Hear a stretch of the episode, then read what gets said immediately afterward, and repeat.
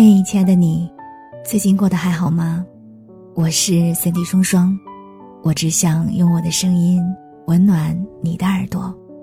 我在上海向你问好。想要看到我的更多视频作品，你可以在抖音、公众号、新浪微博找到我。听完今天的节目，愿你的心里充满阳光。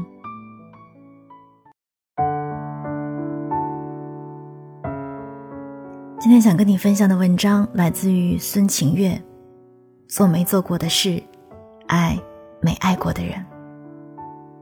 曾经我非常非常害怕和别人不一样，小时候不敢不写作业，不敢成绩不好，不敢考不上一个好大学。后来去了广院，发现身边好看的姑娘们太多了，并且就是真真切切的那句话：比你好看的姑娘比你还努力。所以整个大学时代，我不敢逃课，不敢分神，不敢专业课成绩差，不敢不做课外实践，也不敢不穿衣打扮，不敢不化妆，不敢不读书写字。我生怕任何一个部分落下了，就和那些闪闪发光的姑娘们不一样了，生怕人生从此被落下，再也赶不上别人的脚步。再后来毕业找工作，我不敢选择其他的道路。我不敢不去中央电视台，因为广院的孩子去央视，这是多么正统的一条康庄大道。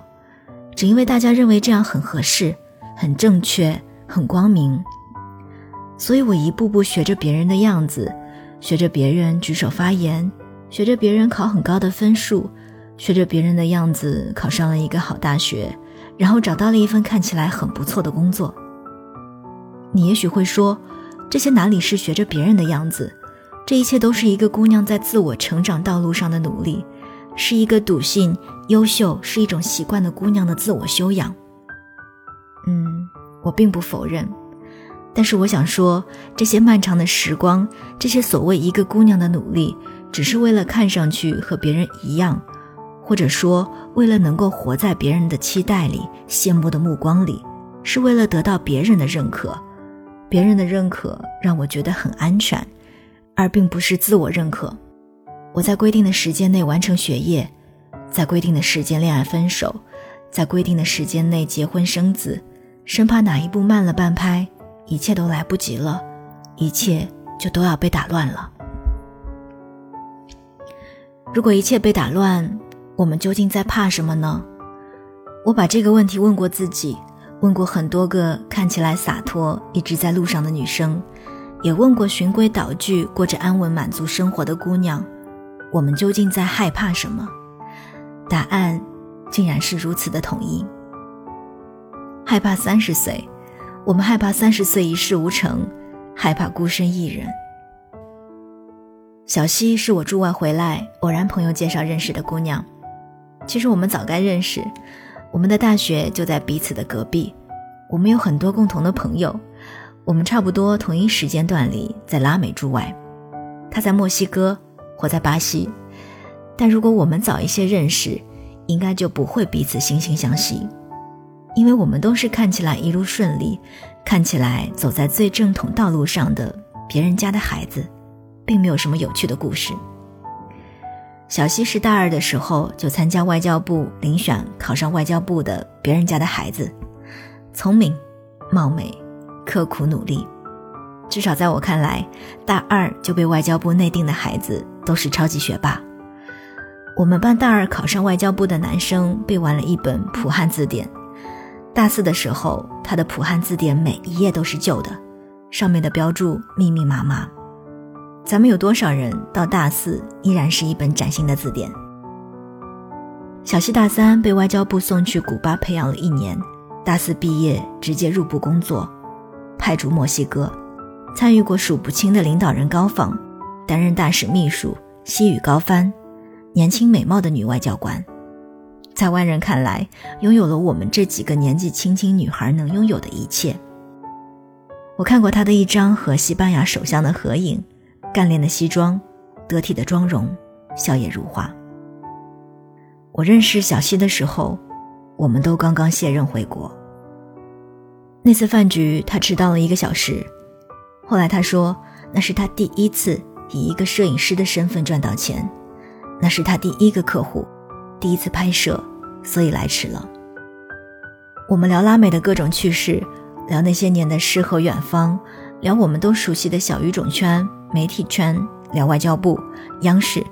然后他突然说了这么一句话：“我回国去外交部报道的第一天，看到布里的样子，和四年前走的时候一模一样。那一眼是我第一次心灰意冷，因为我看到了自己四五十岁甚至退休后的生活。”饭局上，他轻描淡写的说：“他辞职了，没有利用六年部委的工作经验找一份相应的企业政府关系部门的工作，甚至就没有找过新工作。”他说：“他租了一个位置偏远的 loft，上面睡觉，下面做摄影棚，他要做自己的摄影工作室。很多人从央企、从外交部辞职，这并不是什么新奇的事儿，大家利用过去的背景、人脉。”经验，找到一份更合适的工作，在市场经济的年代是一件再正常不过的事。但是小西不是他们中的一员。也有人利用年轻女外交官部委工作的便利，早早嫁了，辞了工作，相夫教子，这也是无可厚非的选择。小西也不是他们中的一员。一个集万千宠爱于一身的年轻貌美的女外交官。要鼓起多少勇气，才能如她般果敢且笃定地辞职了工作，做没做过的事，真正追求属于自己的诗和远方，不依靠任何平台。我打心底佩服这样的姑娘，所以我们都一样。和这样的姑娘惺惺相惜，我们懂这一路的付出，懂这一路的放弃。真正的勇敢，在于你知道那些后果，那些代价。那些风险之后，依然坚定地去选择另一条别人并不看好的道路。很多人问我，二十四岁的时候有一份央视的稳定工作，为什么还要选择去驻外，去那么遥远且陌生的拉丁美洲？难道不是趁年华正好，在最好的年纪嫁一个如意郎君，从此过上岁月静好的生活吗？一个姑娘读了那么多书，不就是为了找一个好工作？嫁一个好老公，生一个好孩子吗？也有很多姑娘们问我，所以你为什么要冒着失恋的风险去到远方？她们也非常关心。那么后来呢？驻外三年，你失去了什么呢？我非常理解大家关心后来呢。一时辞职也许畅快，一时意气风发去到远方，那么后来呢？后来我遭遇过很难过的失恋，我在一场盛大的狂欢节上痛哭。我一度认为这是我无法承受的代价和失去，但是再后来，我在亚马逊雨林深处看到绝美的星空，在贫民窟里看到里约最美的夜景，在孩子们踢得破烂的足球里看到了金色的梦想，在牙买加破败路上拼命奔跑的小女孩，在她的身上看到她到达世界的希望。我从来没有像这三年一样爱着这个世界。你只有行走了世界，才发现当初那些愁是多么浅。那些觉得无法爱到失去的人，就那么冷漠地消失在我们的世界里。